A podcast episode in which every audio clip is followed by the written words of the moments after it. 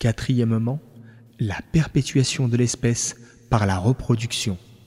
L'islam est très attaché à la préservation de la procréation humaine et à la constitution de la famille au sein de laquelle les enfants reçoivent une éducation respectueuse des hautes valeurs morales.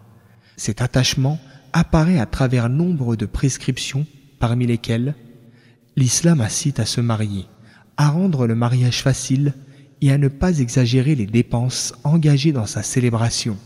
Allah exalté soit-il a dit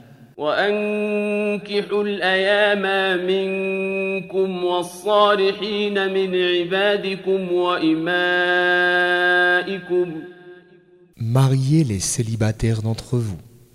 Verset 32 de la sourate La Lumière. L'islam prohibe les relations coupables hors mariage et coupe l'accès au chemin pouvant y mener. Allah exalté soit-il a dit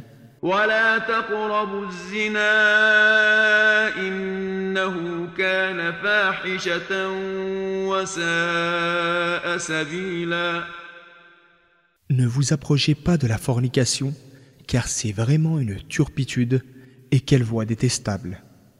L'islam a interdit de porter des accusations contre les gens en ce qui concerne leur naissance et leur honneur, faisant de cela un péché grave et prévoyant une peine spécifique en ce monde pour celui qui s'en rendrait coupable, en plus de ce qu'il subira de châtiment dans le delà.